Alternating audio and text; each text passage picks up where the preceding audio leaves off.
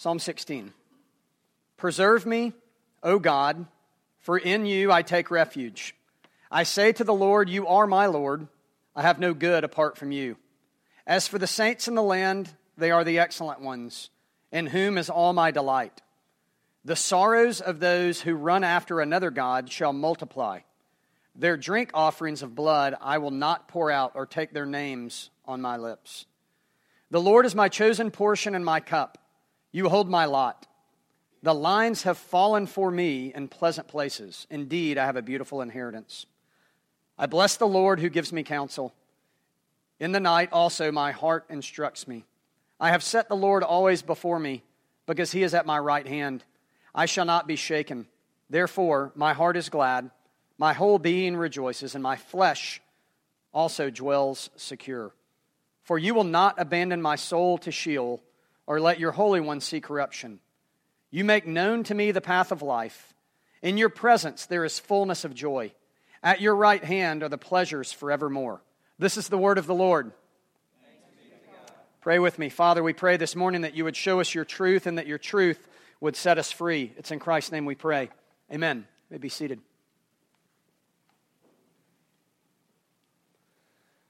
One of my favorite books and therefore stories as a child that I remember distinctly and often having read to me was The Little Engine Who Could.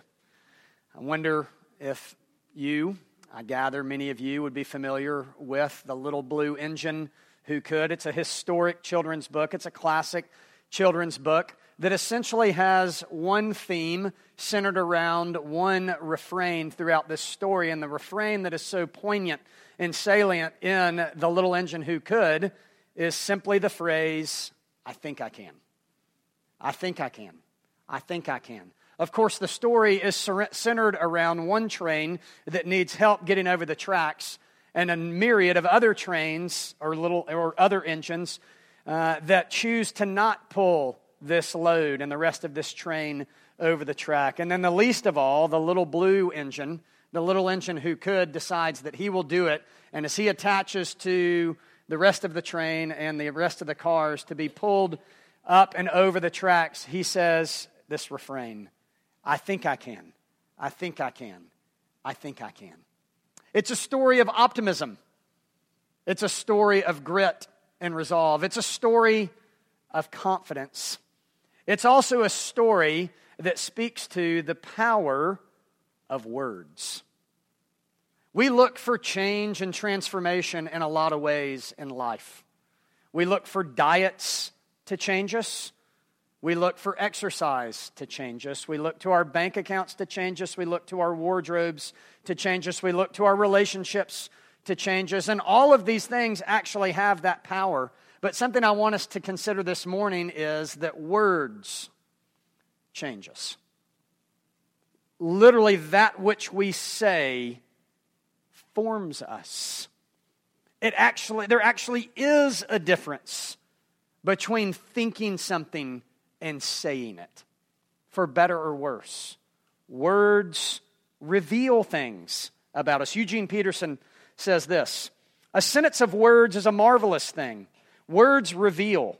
We are presented with a reality, with truth that makes our world larger, our relations richer. Words get us out of ourselves and into a responsive relation with a larger world of time and space, things and people.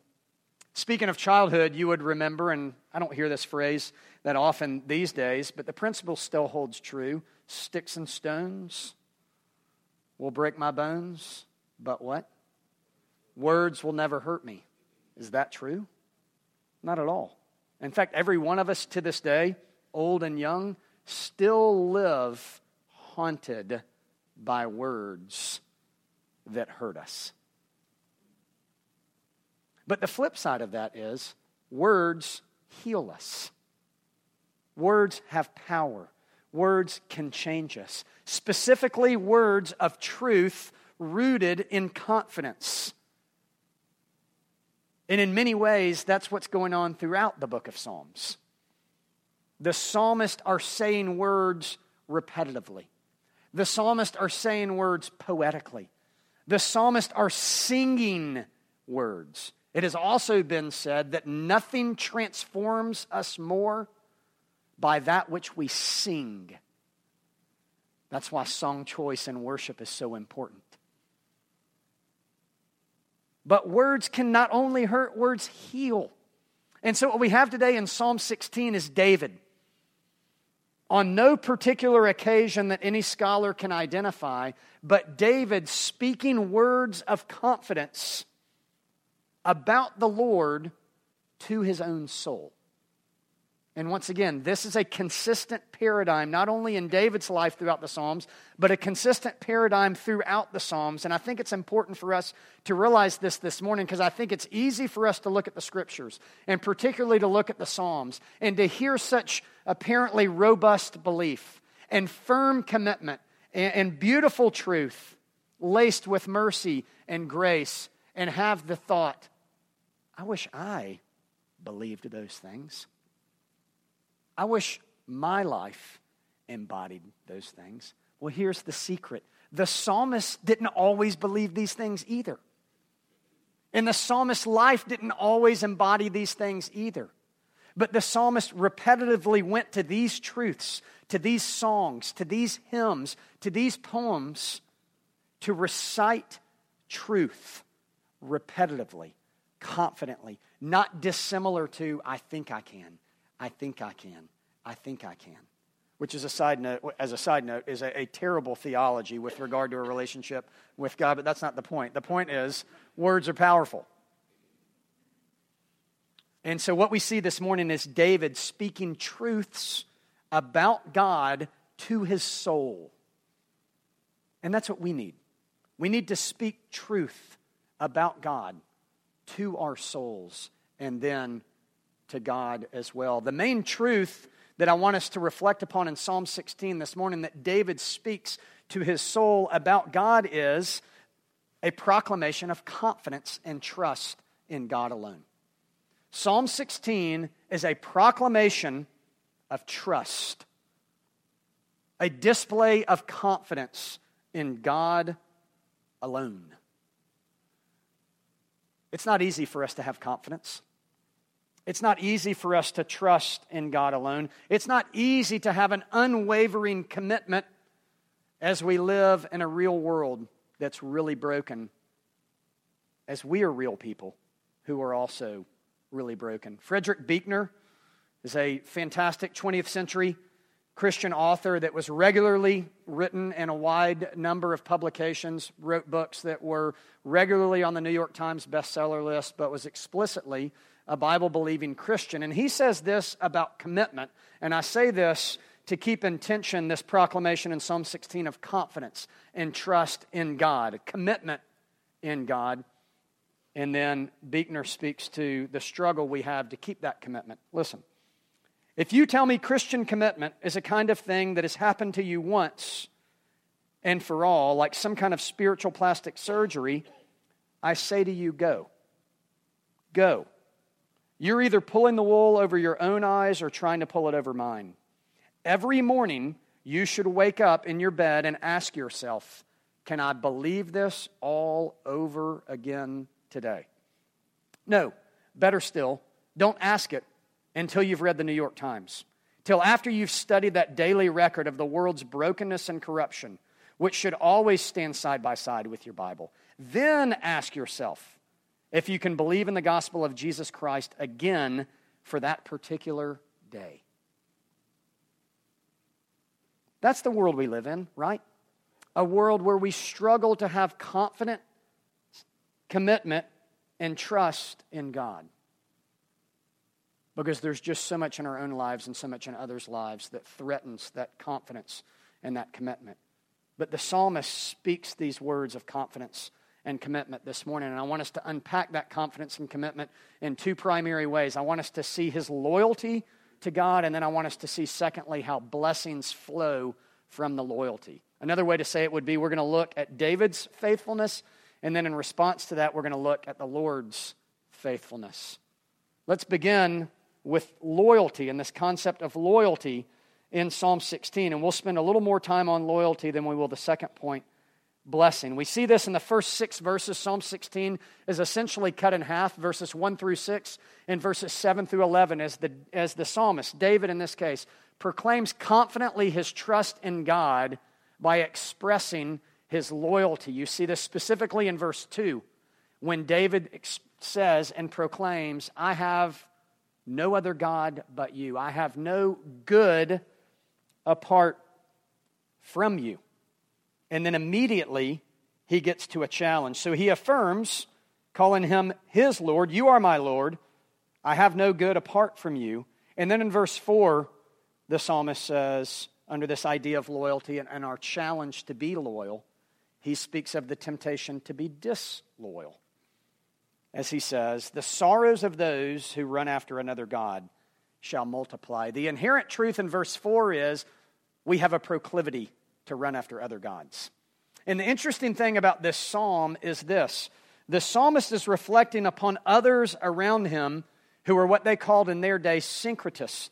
And this is not just a big word, it's an important concept. Syncretists were both and people when it came to religion. They were a modern day pluralist. And so the people that David is speaking of in verse four weren't so clear black and white, where they either said, I completely reject the God of the Bible and the God of Israel, and I completely embrace these other gods. No, they were more hybrid in their religion.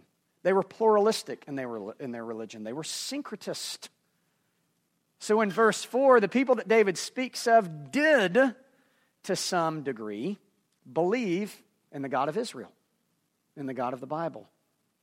And they believed in other gods too. Does that sound familiar? It's very tempting to hold one belief that might be in historic Christianity while at the same time bring in other beliefs that might service us better at that time. It's a complex thing why we run after other gods. It's essentially the root of sin. The Bible speaks about this as idolatry. The Bible also speaks about sin as it being absurd. And so while we can never have a perfect pathology of sin, it is important for us to unpack what some of the reasons are that drive us away from God and drive us to other gods. And surely one of the main reasons that we are driven away from God and driven to other gods, that is, idols in our life, is to decrease our sorrow. I've heard one preacher say, essentially what we do with idolatry in life is, we have created in our mind little hells, like H E L L. Whatever hell is to you. Hell is to you to not have friends. Hell is to you to not have the right clothes. Hell is to you to not have the right number in your bank account. Hell is to you to be overweight. Whatever hell is to you, you create some notion of what hell is, and those things create sorrow within our lives. And then what you do is, or what we do, is we manufacture little messiahs to take us out of our hell. Right? So we experience these sorrows through, you know, the brokenness of life. And then with those sorrows, what we start to do is manufacture what Tim Keller would refer to as counterfeit gods, that would take us out of our experience of hell into an experience of life to relieve our sorrow. But here's the problem. It doesn't work. Psalm sixteen verse four is a succinct testimony to the folly of idolatry, because it says you choose idols to bring relief from sorrow, when in reality those idols simply compound your sorrow. I had the privilege early in my ministry life, prior to going to graduate school, of being a youth pastor at a church in Memphis, and we were a church plant, and we're about to build our second building, and this second building was going to be a youth and children's space, and I was the youth minister, so I got to sit on this building committee, and it was a fascinating experience. Uh, it was a good mix of different people from the church. There were people representing the children's ministry, and me and others representing the youth ministry, and some key leaders from our board that were on the um, committee as well, and then one particular man named David Harbor ran the whole committee. He actually was a commercial developer, and so it made sense for him to be, he was an elder in the church, and that was his business. this. And so these meetings were pretty fascinating as, you know, different ideas got thrown out about what the building ought to be like and what we ought to do here and what we ought to do there and how needs could be serviced in this area. And one of the things that the leader, David, would constantly remind the committee of is, we have a budget. And so those were all, he didn't talk a lot, um, but when he talked, people listened. And I can remember at one point we were getting towards the end of our business as a committee, and you know they were going to break ground on this building, and we were right up against budget. Um, but there was a furor in the room that night about different things that we ought to be doing. And, and this type of thinking, which I'm sure none of you can relate with, started to ensue. Well, while we're doing this, we might as well do that. Well, while we're doing these things, let's just go ahead and do that. As if, like, since you're doing one thing just to tack something else on, it's, like, free. Right? I mean, since the plumber's here anyway. And so people, like, and it was all excited. And I, I confess, I even became a part of this. And then at one moment, in the midst of a lot of activity, our leader, who was a quiet man and once again didn't say much, spoke up and said, and while we're at it, we might as well just go bankrupt. Silence. And then the sober reality of needing to cut all the things that we had gotten excited about. That statement and that experience reminds me of verse four.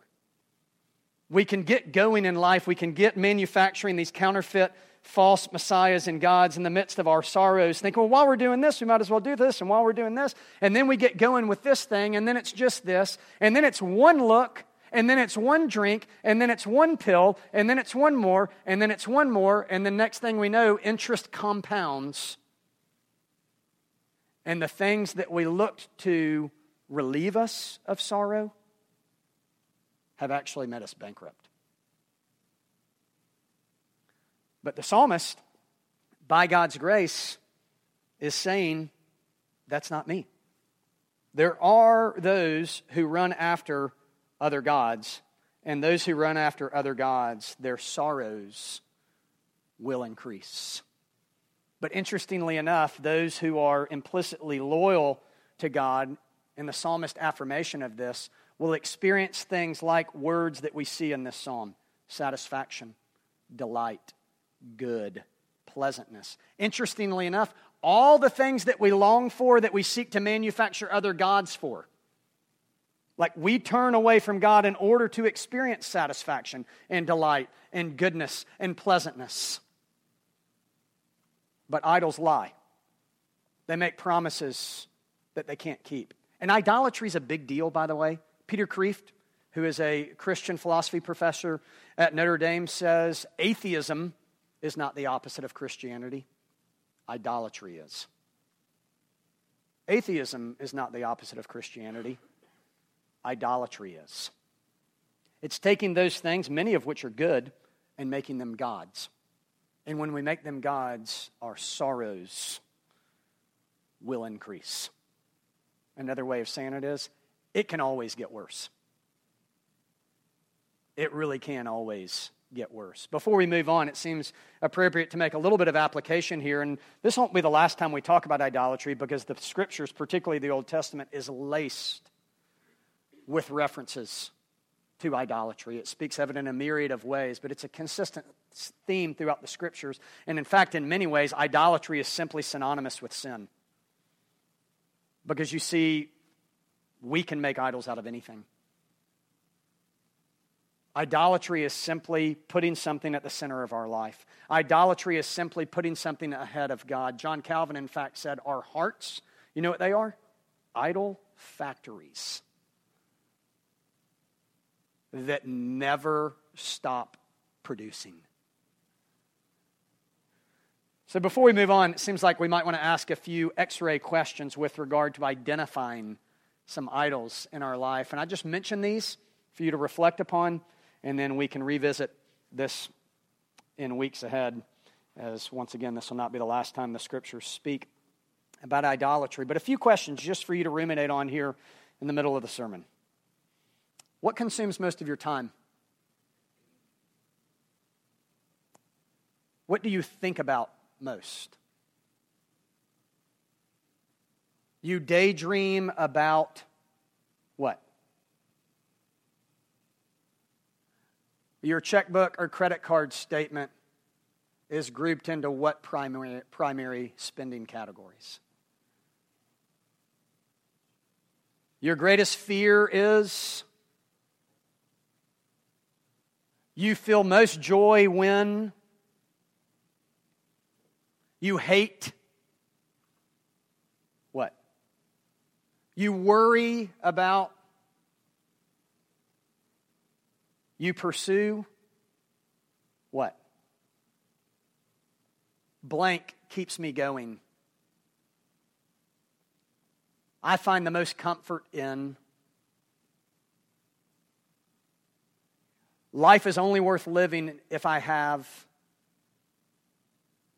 Life is not worth living if I don't have blank.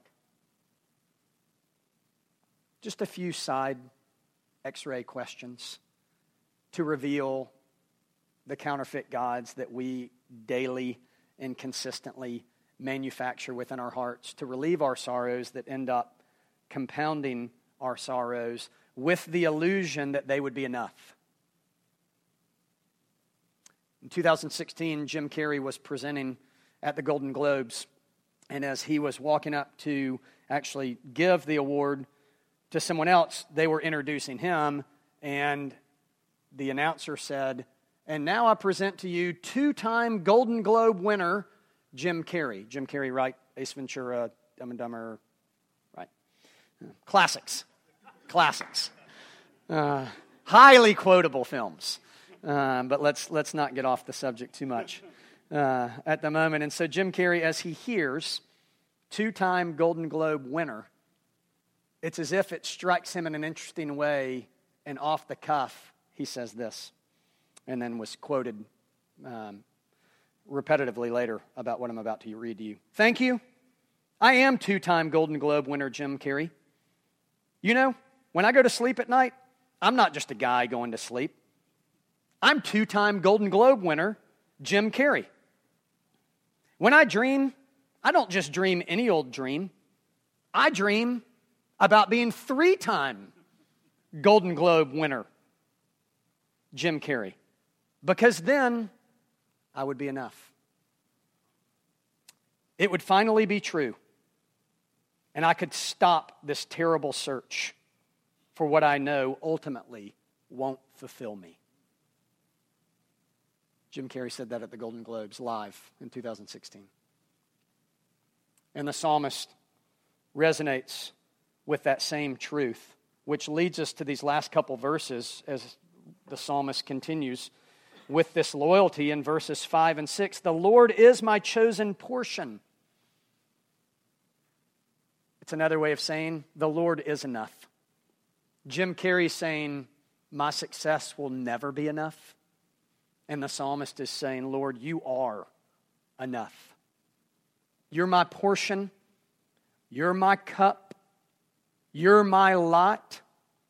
And the boundaries have fallen for me in pleasant places. I want to reflect upon this before we move briefly into loyalty leading to blessing. I told you I wanted to spend a little bit more time on loyalty, and I want to unpack this idea of boundaries because I think verse six is such a beautiful in an interesting verse. And there's something about this verse, unless I'm totally reading us all wrong, when we hear it and when we read it, there's a sense of yes. But what does that mean? Like, we want verse six to be true, that the boundaries have been created for us and the boundary lines have fallen for us in pleasant places. And we think, whatever that is, that's what I want. The first thing we need to see about this is boundaries are good. Francis Schaeffer talks about this tension between form and freedom. There's a historical study, and I, I gather that this study has been done through some research that I have done. This study has been done in a myriad of ways throughout different schools of psychology. Some of you might have heard it referred to before about children on a playground, and children being on a playground with no boundary fence around it, seemingly totally free. Preschool children with their teacher on a playground, potentially on a busy road, no fence around it, no boundaries, all freedom, a very like, you know, two thousand eighteen millennial thing to do. We don't need a fence around a preschool playground. We're free. Psychological studies have been done. When children go out with their teacher with no fence, you know what they do on that playground? They huddle all around their teacher. And they stay together because they're not free to move and to play. The flip side of that study is putting children preschool age with their teacher on a playground surrounded by a fence. Ugly fence, boundary, constraining. You know what it does? Causes them to run wild. To have great freedom within the form of the fence. To be free, yet ultimately bound. And being bound actually makes us ultimately free. And here's the truth. Nobody is unbound. We can live under an illusion to think that we're not bound, let's say, by a system of belief. But everybody is bound and governed by some system of belief. Implicitly or explicitly. Atheists themselves will tell you that they are believers. Their belief is they don't believe in God, but that's a belief. And therefore, that's a boundary. We all live within boundaries. And what the psalmist is saying is the boundaries that God has given me have given me great pleasantness and freedom. So here's the big question. What are the boundaries? Like, we're drawn to verse six. And so then we're also drawn to ask the question, hey, Just, this is great. Looking for pleasantness, looking for joy, looking for freedom. Can you tell me what these boundaries are? Confession. I've always assumed they are God's precepts and His laws. That's what gives us freedom. Upon further study, that's not what the boundaries are in verse six. Verse six is a reference to Old Testament land and inheritance. And every scholar I read commenting on verse six says, the boundaries that are referred to in verse six, are you ready? Is your whole life. There's not specific boundaries to be found within our lives that create pleasantness. The psalmist is saying because God is good, because God is powerful, because God wisely guides with His provision, your whole entire life, by God's intention, is intended to be a pleasant place. The boundaries are not something that are elusive. The boundaries are not something we've got to go searching for. The boundaries are not certain hoops that must be jumped through. The boundaries in Psalm sixteen, verse six, are your life, which is freeing in and of itself. What that means is, God has created a pleasant place for you. And pleasant, of course, is not synonymous with no pain. God has created a pleasant place for you. You know what that place is? Your life. The psalmist declares loyalty, and then here in the end we see that there is blessing in this loyalty. There is blessing in finding our hope in God. There's blessing in seeing our life as a pleasant place that God ordains and provides us connection and life with Him. What is that blessing specifically? Look at verses seven through eleven. We see that blessing specifically outlined in counsel. When we ally our hearts and our minds, truly, not perfectly, no one can do it perfectly. When we ally our hearts and our minds towards God, He instructs us and He counsels us like a wise father. He also stabilizes us. I don't know about you, but I could use more stability in my life. And the psalmist says, loyalty and attachment to God is a stabilizing presence in the midst of the sea and the waves that life throws at us. God is a staying, stabilizing presence. He's like a moor for a boat that we attach to and that stabilizes us. Yeah? When you're moored, you still experience waves, but guess what? You're not going anywhere. And in many ways, that's the stabilizing presence that loyalty to God provides. Another blessing that is provided, not only that stability, but there's this sense of holistic health. Do you see this? And I love this. In verse nine, the psalmist reflects, and see, God is seeking redemption holistically within us. That's why he actually asks us to love him with our heart, soul, mind, and strength, because he meets us in our heart, soul, mind, and strength. And this verse shows us that a blessing through loyalty to God is that our heart is glad. Look at verse nine. That our soul rejoices and that our body is secure. A glad heart, a rejoicing soul, and a secure body. And then ultimately there's this final blessing in this text. Verse ten. So we are blessed by the stability God provides. We are blessed by the holistic health that God provides through that loyalty. We are blessed by the counsel that God provides as we are uh, responsively loyal to him, by the way.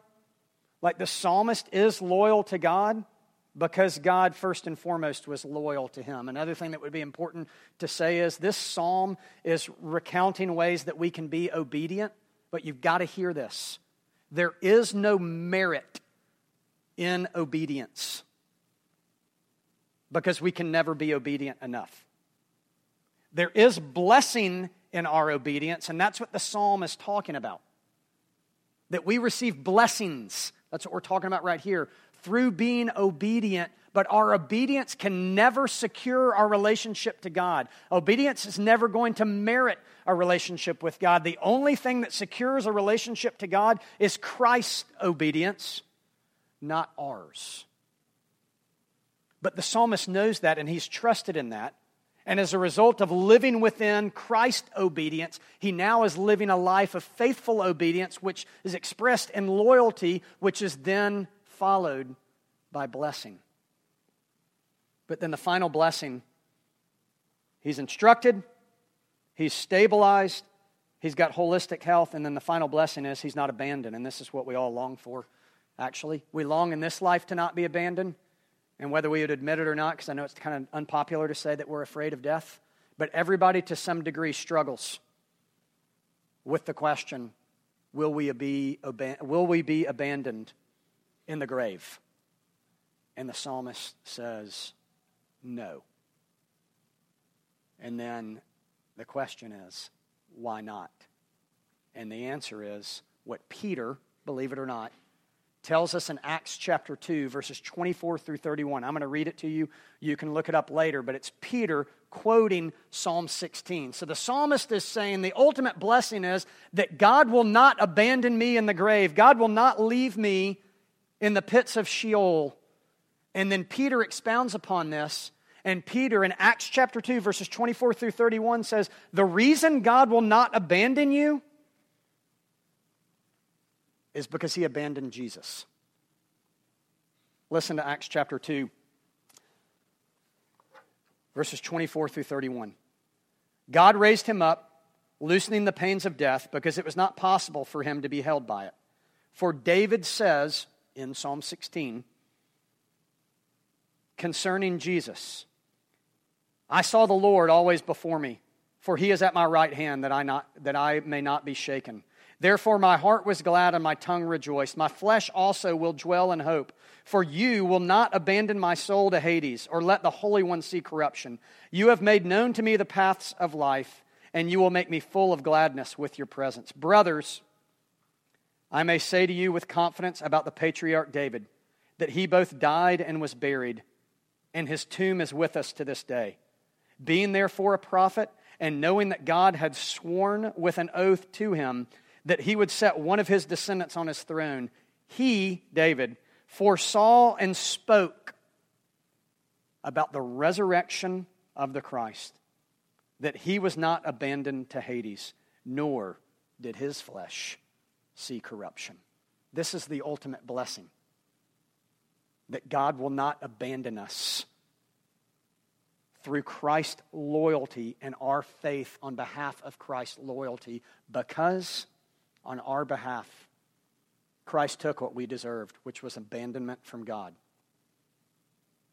So we never would experience that. And that's the ultimate blessing that we have, and therefore gives us the confidence and security to live in this world. Pray with me.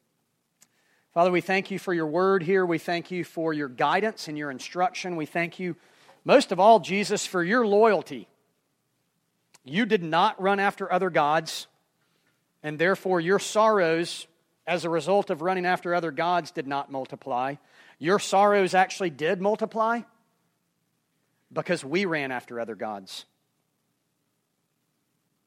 We are grateful for you taking our punishment. We are grateful for you being abandoned so we never would have to be.